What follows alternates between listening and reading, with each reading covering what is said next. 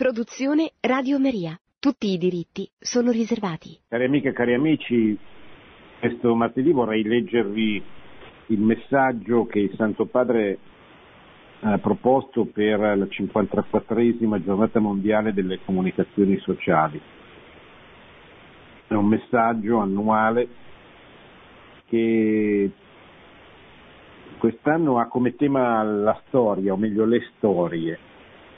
Il Papa parlerà di quelle, di quelle cose, di quelle realtà che riempiono la vita soprattutto di tutti i bambini, le fiabe, i racconti, che riempiono, hanno riempito l'infanzia di tutti gli uomini, di quasi tutti gli uomini che hanno avuto la grazia di ricevere queste storie da parte dei genitori o dei fratelli più grandi, o comunque qualcheduno che ha avuto l'intuizione di rivolgere a questi futuri uomini quelle storie che riempiono la vita attraverso i film, attraverso le video, attraverso i D V D oggi, con la televisione, ma soprattutto attraverso i libri, anche quei libri illustrati molto belli che ci parlano soprattutto di epica.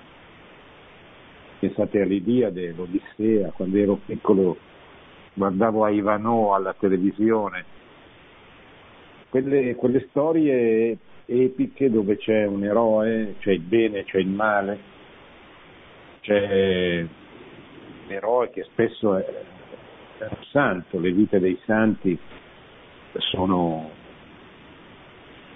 sono come delle, delle, sto, delle vere fiabe, delle fiabe vere, quindi delle grandi storie che riempiono la nostra mente, la nostra fantasia di, di realtà, di realtà positiva. Ora queste storie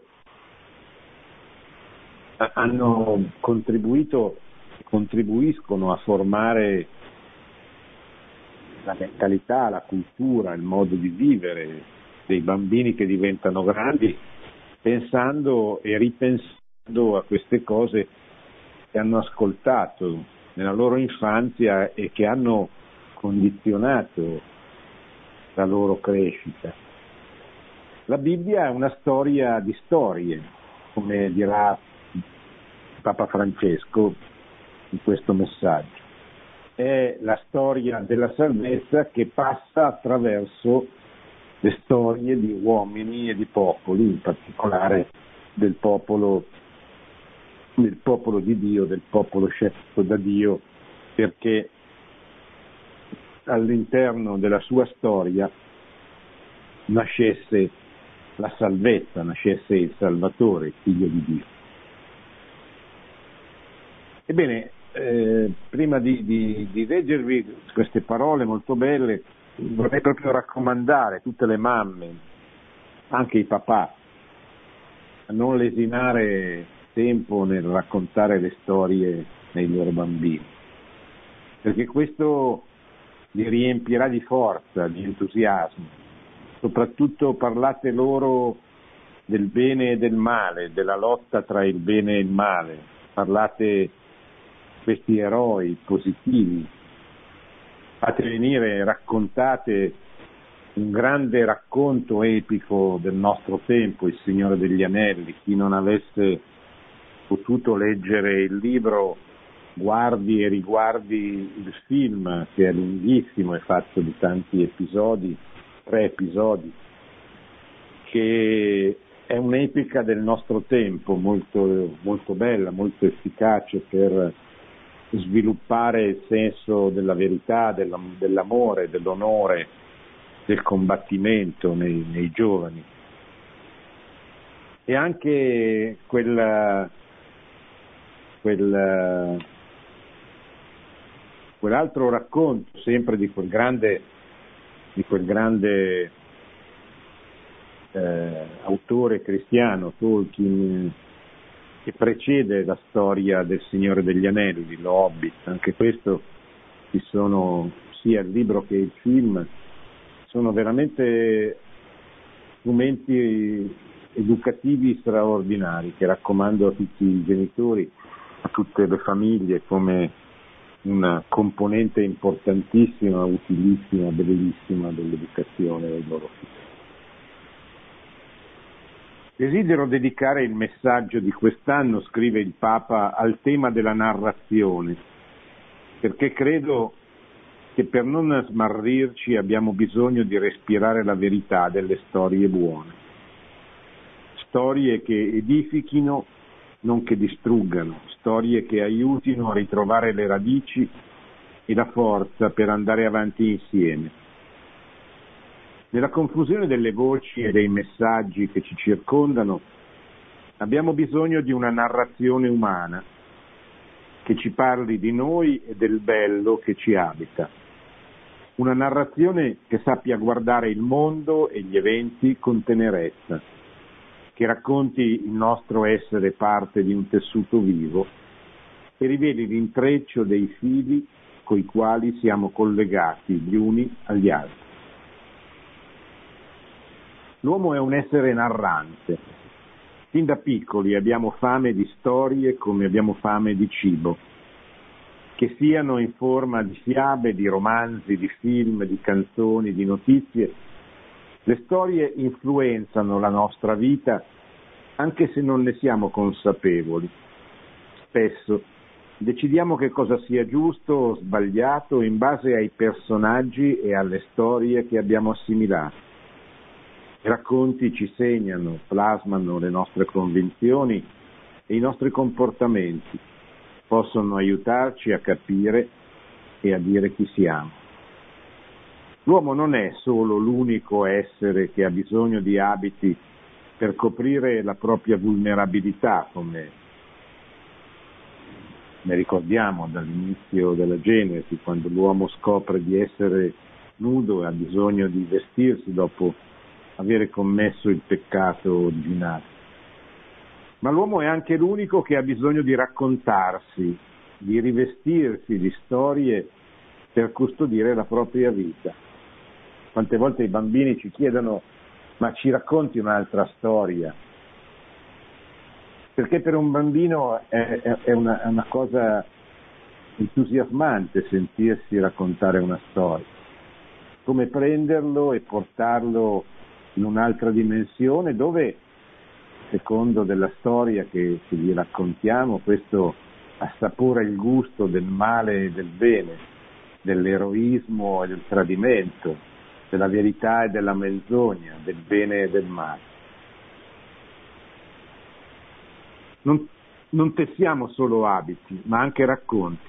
Infatti, la capacità umana di tessere conduce sia ai tessuti sia ai testi. Le storie di ogni tempo hanno un telaio comune.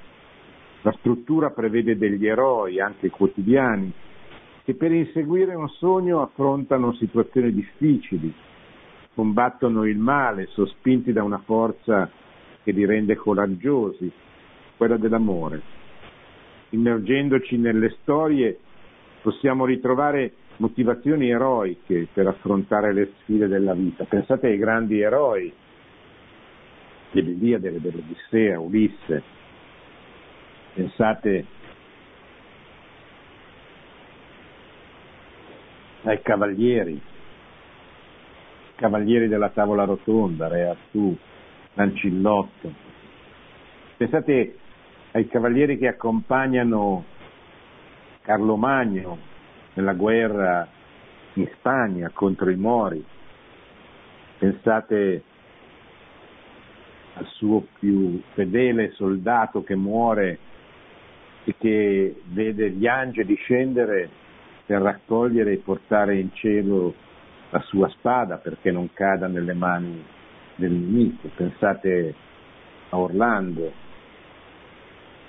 Pensate ai tanti eroi che eh, riempiono la vita dei bambini che hanno la, la, la fortuna, la grazia di ricevere questo tipo di, di comunicazione, di, di storie che vengono loro raccontate. Pensate agli eroi costruiti dalla penna, come dicevo prima, questo grande scrittore Tolkien, ma pensate anche agli eroi veri di cui ogni tanto si viene trasmessa la vita, anche agli eroi del nostro tempo, pensate a Salvo d'Acquisto, pensate al giudice di Vatino, pensate a quelle figure che hanno riempito la vita del nostro tempo, sacrificando la loro per il bene, per la verità, per la giustizia. Non tutte le storie sono buone, scrive il Papa, se mangerai diventerai come Dio. È la tentazione che sempre all'inizio della Genesi ci ricorda l'origine, lo sviluppo del peccato originale. La tentazione del serpente, dice il Papa, inserisce nella trama della storia un nodo duro da sciogliere. Se possederai, se diventerai, se raggiungerai, sussurra ancora oggi chi si serve del cosiddetto storytelling per scopi strumentali, per raccontare, per suscitare una passione dentro il cuore dell'uomo. Queste storie ci narcotizzano, convincendoci che per essere felici abbiamo continuamente bisogno di avere, di possedere, di consumare. Quasi non ci accorgiamo di quanto diventiamo avidi di chiacchiere o di pettegoletti, di quanta violenza e falsità consumiamo. Spesso, sui telai della comunicazione, anziché racconti costruttivi, sono un collante dei legami sociali e del tessuto culturale, si producono storie distruttive e provocatorie, che logorano e spezzano i fili fragili della convivenza. Mettendo insieme informazioni non verificate, ripetendo discorsi banali e falsamente persuasivi, colpendo con proclami di odio, non si tesse la storia umana, ma si spoglia l'uomo di dignità. Ma mentre le storie usate a fini strumentali, cioè a fin di male o a fin di potere, hanno vita breve, una buona storia è in grado di travalicare i confini dello spazio e del tempo. Distanza di secoli rimane attuale perché nutre la vita. In un'epoca in cui la falsificazione si rivela sempre più sofisticata, raggiungendo livelli esponenziali, abbiamo bisogno di sapienza per accogliere e creare racconti belli, veri e buoni. Abbiamo bisogno di coraggio per respingere quelli falsi e malvagi. Abbiamo bisogno di pazienza, di discernimento, per riscoprire storie che ci aiutino a non perdere il filo tra le tante lacerazioni dell'oggi, storie che riportino alla luce la verità di quello che siamo, anche nell'eroicità ignorata del quotidiano. La Sacra Scrittura è una storia di storie. Quante vicende, popoli, persone essa ci presenta. Essa ci mostra fin dall'inizio un Dio che è creatore e nello stesso tempo è narratore. Egli infatti pronuncia la sua parola e le cose esistono. Attraverso il suo narrare Dio chiama alla vita le cose e al culmine crea l'uomo e la donna come suoi liberi interlocutori, generatori di storia insieme a lui. In un salmo la creatura racconta al Creatore: sei tu che hai formato i miei reni e mi hai tessuto nel seno di mia madre. Io ti rendo grazie, hai fatto di me una meraviglia stupenda. Non ti erano nascoste le mie ossa quando venivo formato nel segreto, ricamato nelle profondità della terra. Non siamo nati compiuti, ma abbiamo bisogno di essere costantemente tessuti e ricamati. La vita ci è stata donata come invito a continuare a tessere quella meraviglia stupenda che siamo. In questo senso la Bibbia è la grande storia d'amore tra Dio e l'umanità. Al centro c'è Gesù. La sua storia porta a compimento l'amore di Dio per l'uomo e al tempo stesso la storia d'amore dell'uomo per Dio. L'uomo sarà così chiamato di generazione in generazione a raccontare e fissare nella memoria gli episodi più significativi di questa storia di storie, quelli capaci di comunicare il senso di ciò che è accaduto. Pensate soltanto a quanto di questa storia noi siamo legati e abbiamo ricevuto ovviamente un'educazione cristiana. Pensate alla storia di Abramo, per esempio, alla storia di questo uomo anziano a cui viene affidata la vicenda del popolo che Dio sceglie perché in esso nasca il Messia, il Salvatore. Pensate alla sua fede straordinaria, alla sua fiducia, al suo abbandono. Pensate al premio che riceve per questa fedeltà, terra promessa per il suo popolo che diventerà più numeroso delle stelle del cielo. E pensate a tutte le guerre, le lotte che gli uomini di Israele hanno dovuto affrontare per custodire, difendere, proteggere e trasmettere la promessa. Pensate alle grandi figure, che non sono figure esenti dal peccato, dal male, ma sono figure eroiche perché nonostante la debolezza, nonostante il peccato, nonostante il male che commettono, alla fine si fidano sempre di Dio e con Lui stanno, e con Lui combattono, e con Lui vanno avanti. Pensate Davide, questo grande re, e a suo figlio Salomone, questo re sapiente. Tuttavia pensate anche ai loro peccati, ai loro difetti, ai loro tradimenti, che ce li fanno apparire più umani, non per giustificare il peccato, ma perché ci aiutano a capire che anche noi, nonostante tutte le nostre miserie, possiamo fare qualche cosa, possiamo essere qualche cosa di buono per Dio, per la sua storia della salvezza. E poi pensate a Gesù. Gesù è il cuore di questa storia della salvezza, perché è la salvezza, non è un protagonista, è il protagonista. È in Lui che la salvezza prende corpo definitivamente e compiutamente. La sua storia merita di essere perciò ricordata, raccontata, anche nei minimi particolari, attraverso la lettura di quei testi di storia straordinari, non solo di storia, ma anche della storia di Gesù, che sono i Quattro Vangeli. E poi dopo Gesù pensate ai Suoi apostoli, alle loro miserie e alla loro santità, alla loro fedeltà.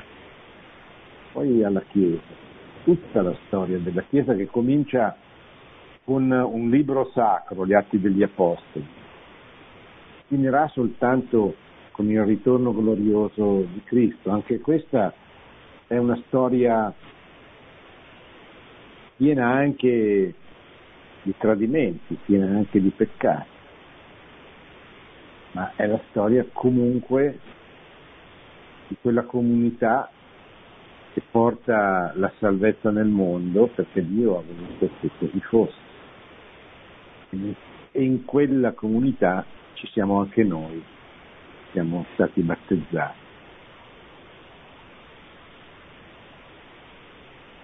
Il titolo di questo messaggio è tratto dal libro dell'Esodo, un racconto biblico fondamentale che vede Dio intervenire nella storia del suo popolo. L'esodo è quando il popolo di Israele viene portato, viene portato via da, da Gerusalemme, portato via dalla sua terra.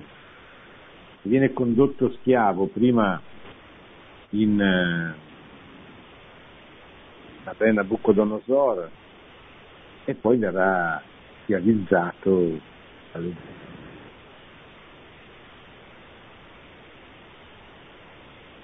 Quando i figli di Israele schiavizzati gridano a lui perché soffrono, Dio ascolta e si ricorda.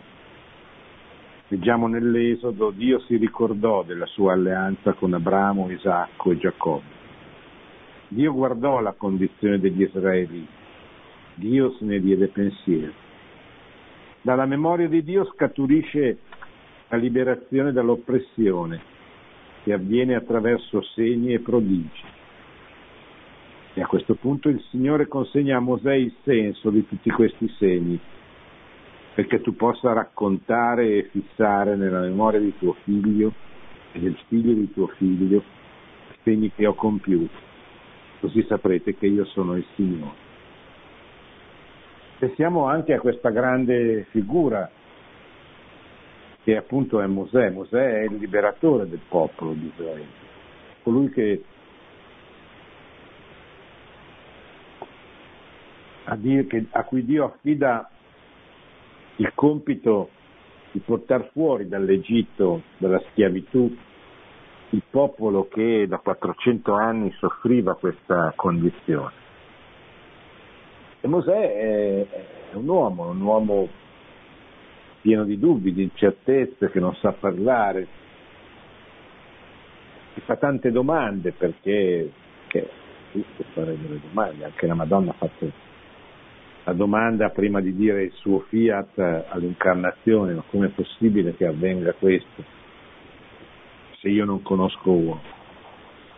E anche, anche Mosè fa delle domande giuste, dice: ma io non so parlare. Non ti preoccupare, gli risponde Dio, penserò io, e ci penserà Aronne, tuo fratello, che verrà con te dal faraone, parlerà per te, ma tu sarai il punto di riferimento per il popolo che io voglio riportare, io voglio portare nella terra promessa. L'esperienza dell'Esodo ci insegna che la conoscenza di Dio si trasmette soprattutto raccontando, di generazione in generazione, come Egli continua a farsi presente. Il Dio, del, il Dio della vita si comunica raccontando la vita. Gesù stesso parlava di Dio non con discorsi astratti, ma con le parabole, brevi narrazioni tratte dalla vita di tutti i giorni.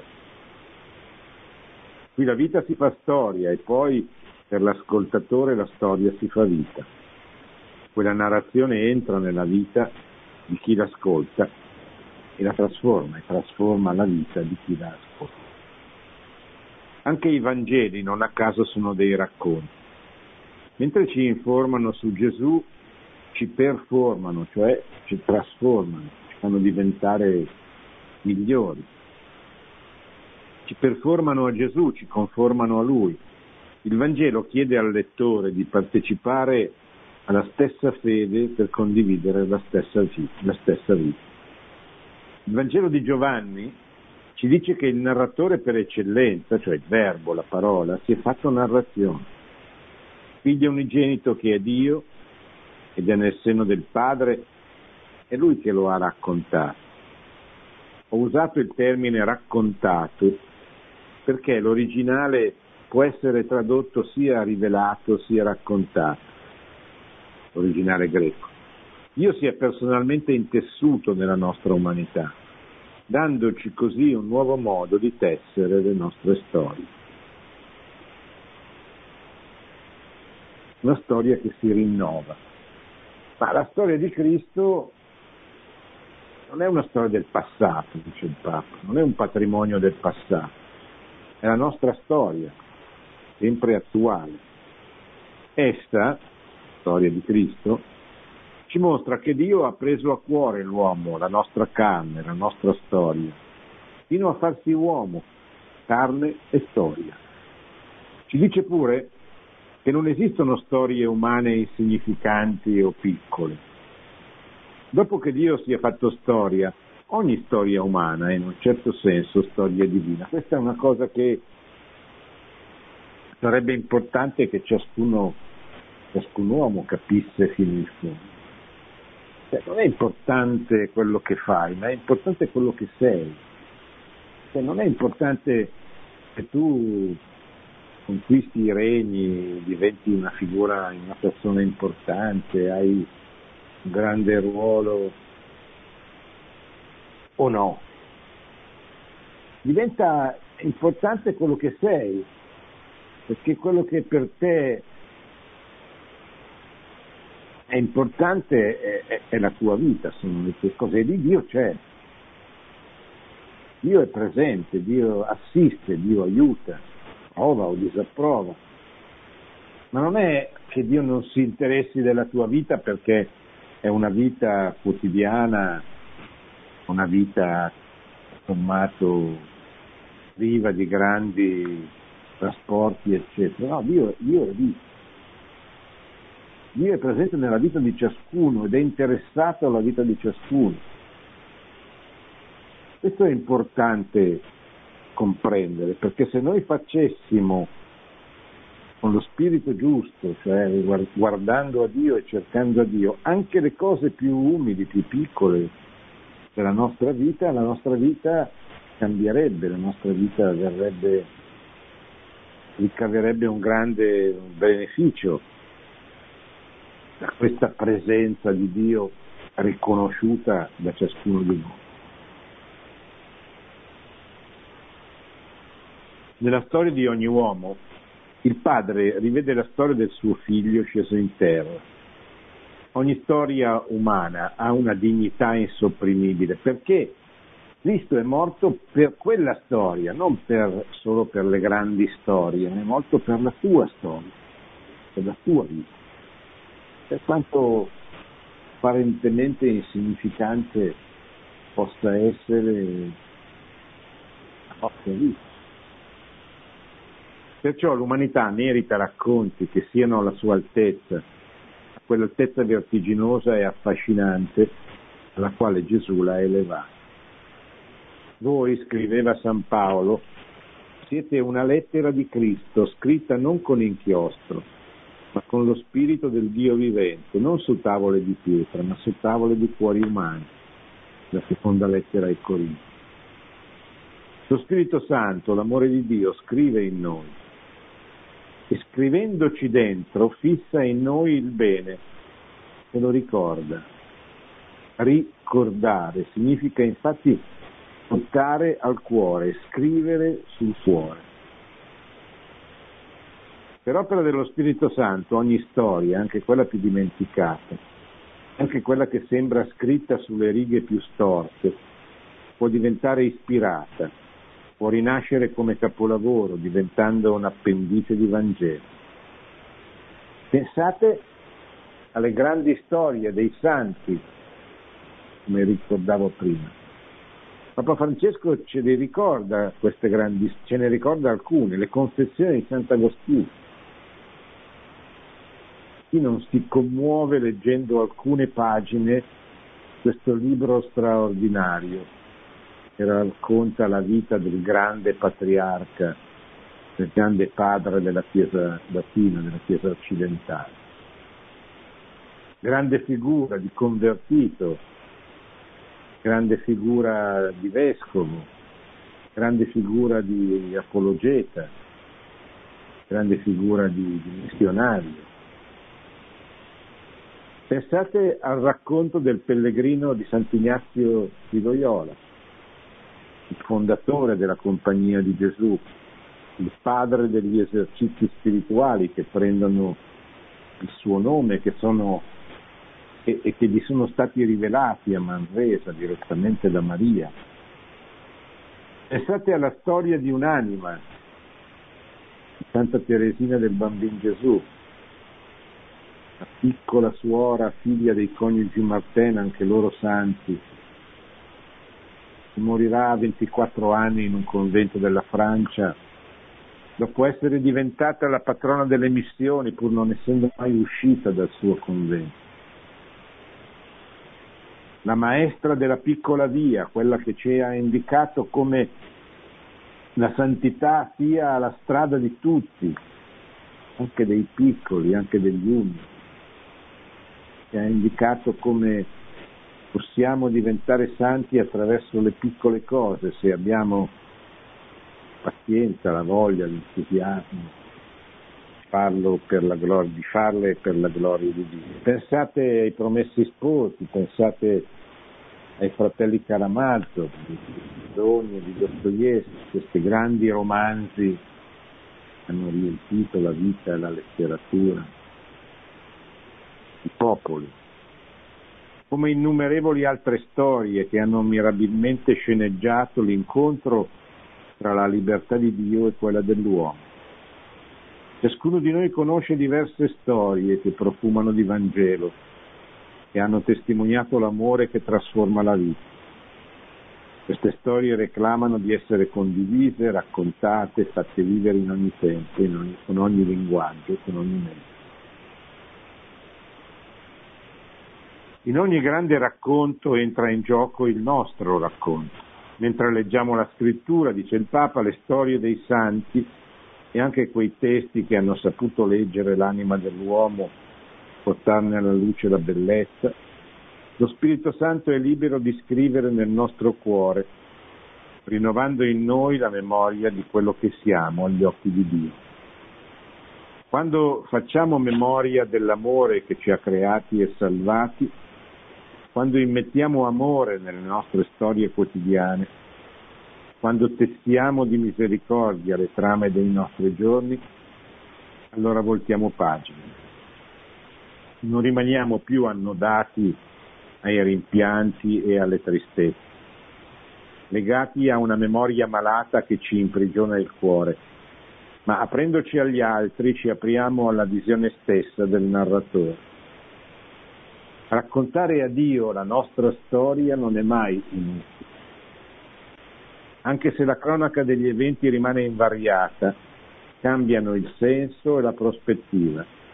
Raccontarsi, raccontare se stessi al Signore è entrare nel suo sguardo di amore compassionevole verso di noi e verso gli altri. A Lui possiamo narrare le storie che viviamo, portare le persone, affidare le situazioni.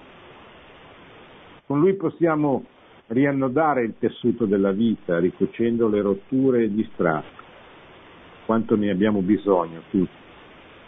A lui, con lui possiamo veramente aprire il nostro cuore e raccontargli le nostre preoccupazioni, le nostre stesse miserie, le nostre insoddisfazioni, i nostri desideri, i nostri grandi ideali.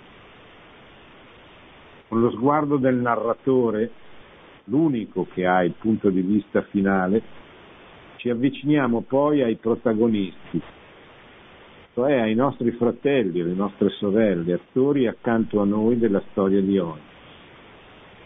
Sì, perché nessuno è una comparsa nella scena del mondo e la storia di ognuno è aperta a un possibile cambiamento. Anche quando raccontiamo il male, possiamo imparare a lasciare lo spazio alla redenzione. Possiamo riconoscere in mezzo al mare anche il dinamismo del bene e dargli spazio. Non si tratta perciò di seguire le logiche dello storytelling, né di fare o farsi pubblicità, ma di fare memoria di ciò che siamo agli occhi di Dio, di testimoniare ciò che lo Spirito scrive nei cuori, di rivelare a ciascuno che la sua storia, perché la storia di ciascuno di noi contiene meraviglie stupende. Per poterlo fare affidiamoci a una donna che ha tessuto l'umanità di Dio nel grembo, come dice il Vangelo, ha tessuto insieme tutto quanto le avveniva. La Vergine Maria tutto infatti ha custodito meditandolo nel cuore. Chiediamo aiuto a lei, che ha saputo sciogliere i nodi. Madonna che scioglie i nodi, la devozione di tanto devoto, tanto cara a Papa Francesco. Ha saputo sciogliere i nodi della vita con la forza mite dell'amore. O Maria, donna e madre, tu hai tessuto nel grembo la parola divina, tu hai narrato con la tua vita le opere magnifiche di Dio. Ascolta le nostre storie, custodiscile nel tuo cuore e fai tue anche quelle storie che nessuno vuole ascoltare. Insegnaci a riconoscere il filo buono che guida la storia. Guarda il cumulo di nodi in cui si è aggrovigliata la nostra vita, paralizzando la nostra memoria. Dalle tue mani delicate ogni nodo può essere sciolto. Donna dello Spirito, madre della fiducia, ispira anche noi. Aiutaci a costruire storie di pace, storie di futuro. E indicaci la via per percorrerle insieme. Ecco, così conclude questo bel messaggio Papa Francesco. Adesso lasciamo un breve stacco musicale e poi risponderò alle vostre domande.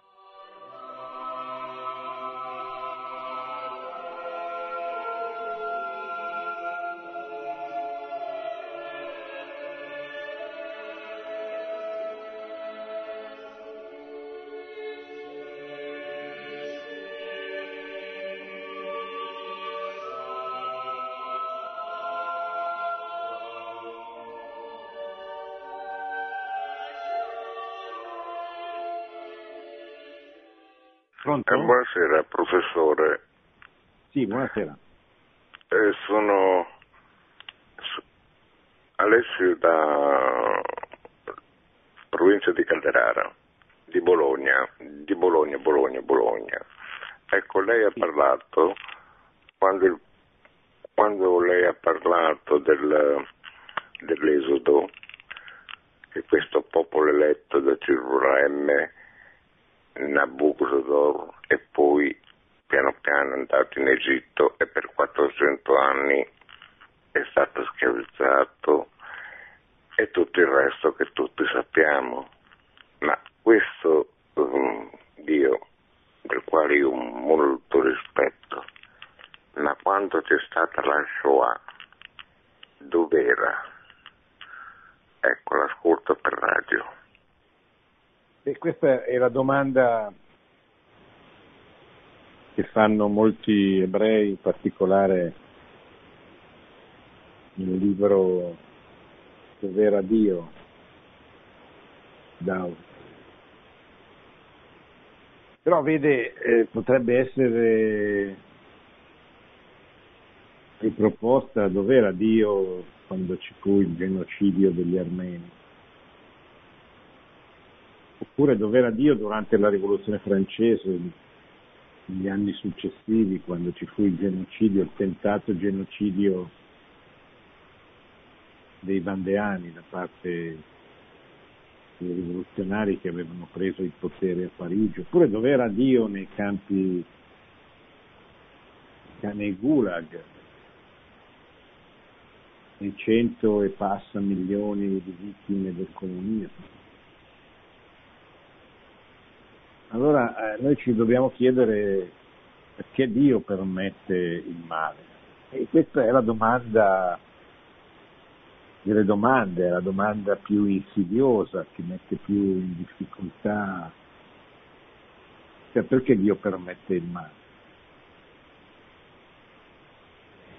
Cioè, io posso, posso mettere sul piatto delle risposte che hanno una loro ragionevolezza sicuramente, ma eh, ah, che non,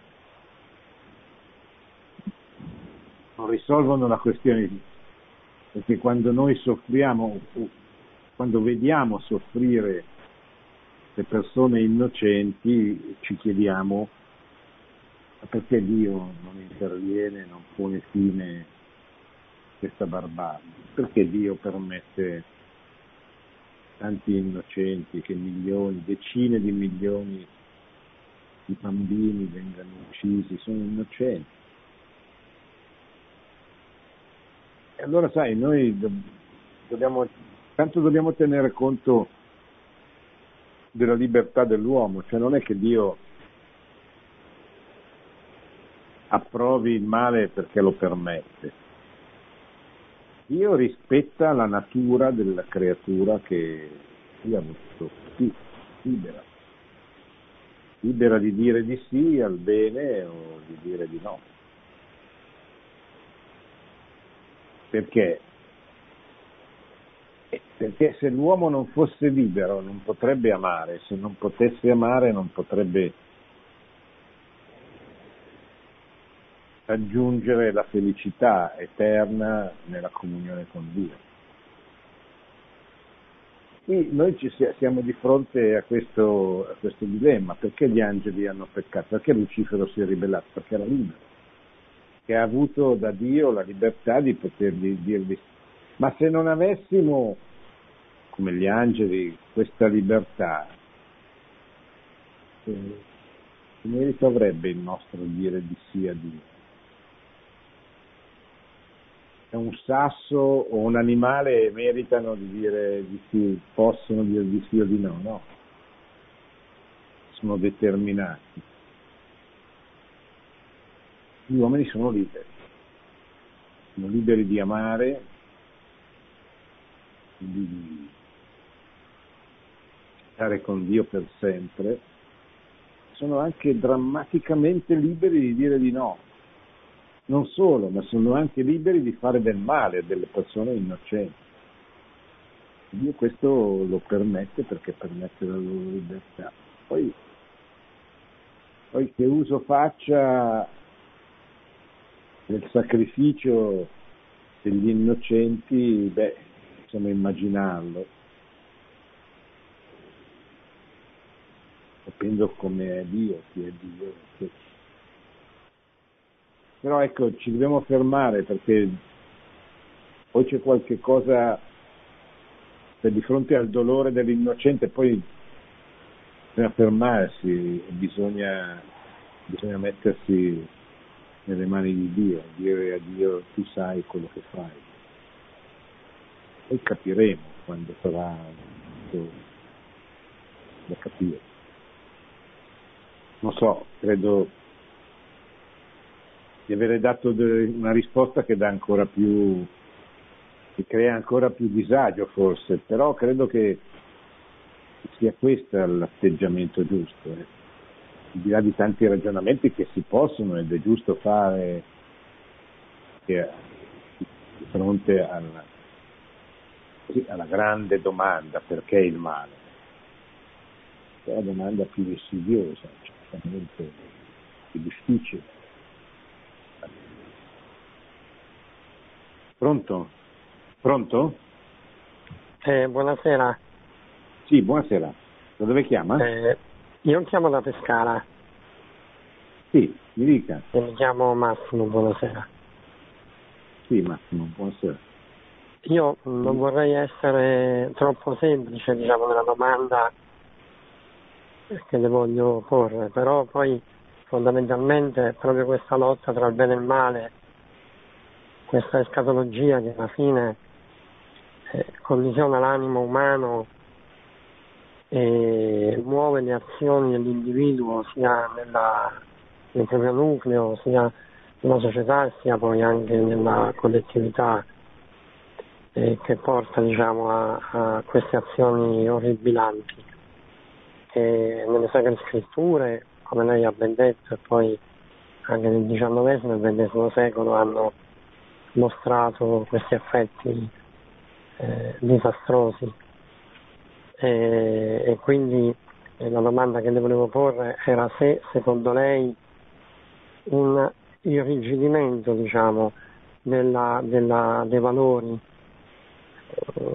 nel, nel senso di essere maggiormente attenti a quelli che sono i valori cristiani, e ai valori della fede, secondo lei possono condurre a un miglioramento delle azioni dell'individuo anche nell'ambito della collettività.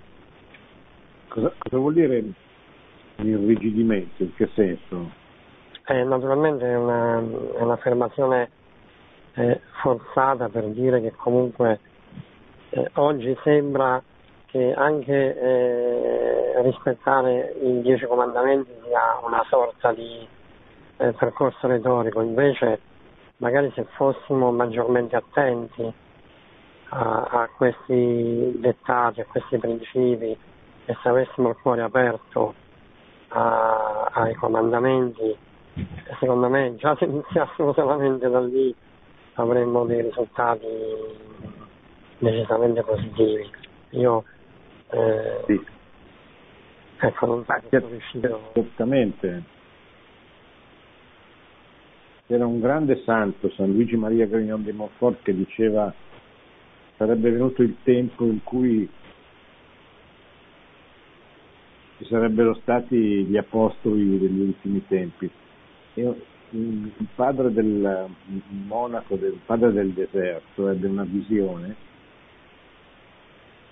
in cui vide questi apostoli degli ultimi tempi che facevano cose normali rispetto ai grandi santi delle epoche cristiane, che facevano miracoli, digiuni, penitenze pazzesche, eccetera.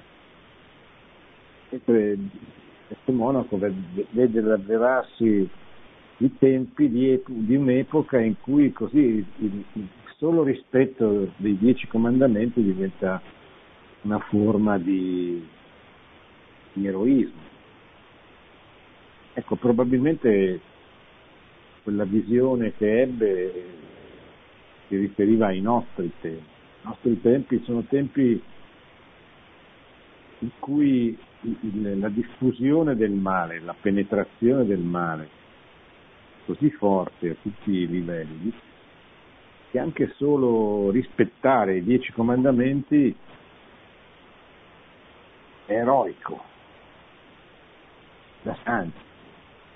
Perché viviamo un'epoca, viviamo un contesto storico in cui anche le cose più semplici, anche le cose che pur fanno il bene dell'uomo, sono difficili, difficilissime, sono, sono guardate come delle cose strane o addirittura sono scoraggiate o addirittura sono perseguitate. Come quando uno oggi dice che prega, va a messa, si guardano come se fossi marziani, cosa che fino a cinquanta anni fa, cento anni fa era abbastanza normale, anzi veniva guardato strano uno che, che non ci andava. E oggi una persona che è fedele nel matrimonio, che ha dei figli, che rispetta la purezza, la castità, che non ruba, che restituisce il maltolto, è una persona considerata strana, incapace di stare al mondo, perché anche la, la più semplice onestà è diventata una cosa non fatta. E questo è il nostro tempo, quindi Eh, certo, bisogna essere attenti, bisogna essere duri anche con se stessi per, per vivere bene in un certo modo, eccetera. Eh, però dobbiamo anche essere consapevoli che poi che verranno tempi in cui che verranno tempi migliori, sostanzialmente il regno che la Madonna, il trionfo del suo cuore immacolato che la Madonna ha, ha annunciato a Fatima, e questi tempi verranno, questo trionfo verrà grazie a quei pochi, tanti, insomma, quei, quelle minoranze che hanno conservato la fede, l'hanno trasmessa nei momenti di grande difficoltà. Bene, siamo arrivati al termine anche di questa trasmissione. Ho presentato il messaggio che il Papa ha letto nella giornata mondiale delle comunicazioni sociali, dedicato al tema delle storie, quelle belle storie, quelle belle fiabe, quei bei racconti che riempiano il cuore e la mente dei bambini, ma di cui anche noi adulti abbiamo tanto bisogno, proprio per riempire la nostra vita di esempi positivi, di eroi. Quanto abbiamo bisogno degli eroi oggi? I principali eroi sono i santi, sono quelli che con la loro vita testimoniano che c'è qualcosa di più importante della nostra vita, che è la gloria di Dio, che è amore per la patria, per gli altri, per il bene comune, per la propria famiglia. Quante persone hanno dato la vita per queste cose, per la fede. Anche, come citavo prima, Rosario Vatino, Salvo d'Acquisto, figure di uomini delle istituzioni che hanno saputo offrire, sacrificare la propria vita per il bene di tutti, per il bene comune, per la giustizia, per, per la verità. E questo viene raccontato da queste storie che dobbiamo raccontare, proprio perché la nostra memoria deve permette, ci deve aiutare, soprattutto deve aiutare le persone che ci stanno intorno a ricevere l'esempio di questi grandi, di questi grandi eroi, di questi grandi santi che hanno testimoniato la bellezza, l'amore di Dio con la loro. Bene, siamo arrivati alla fine, io vi ringrazio, vi auguro una buona settimana, eh, ricordo di a Radio Maria, continua la missione adesso la preghiera di compiere. Produzione Radio Maria. Tutti i diritti sono riservati.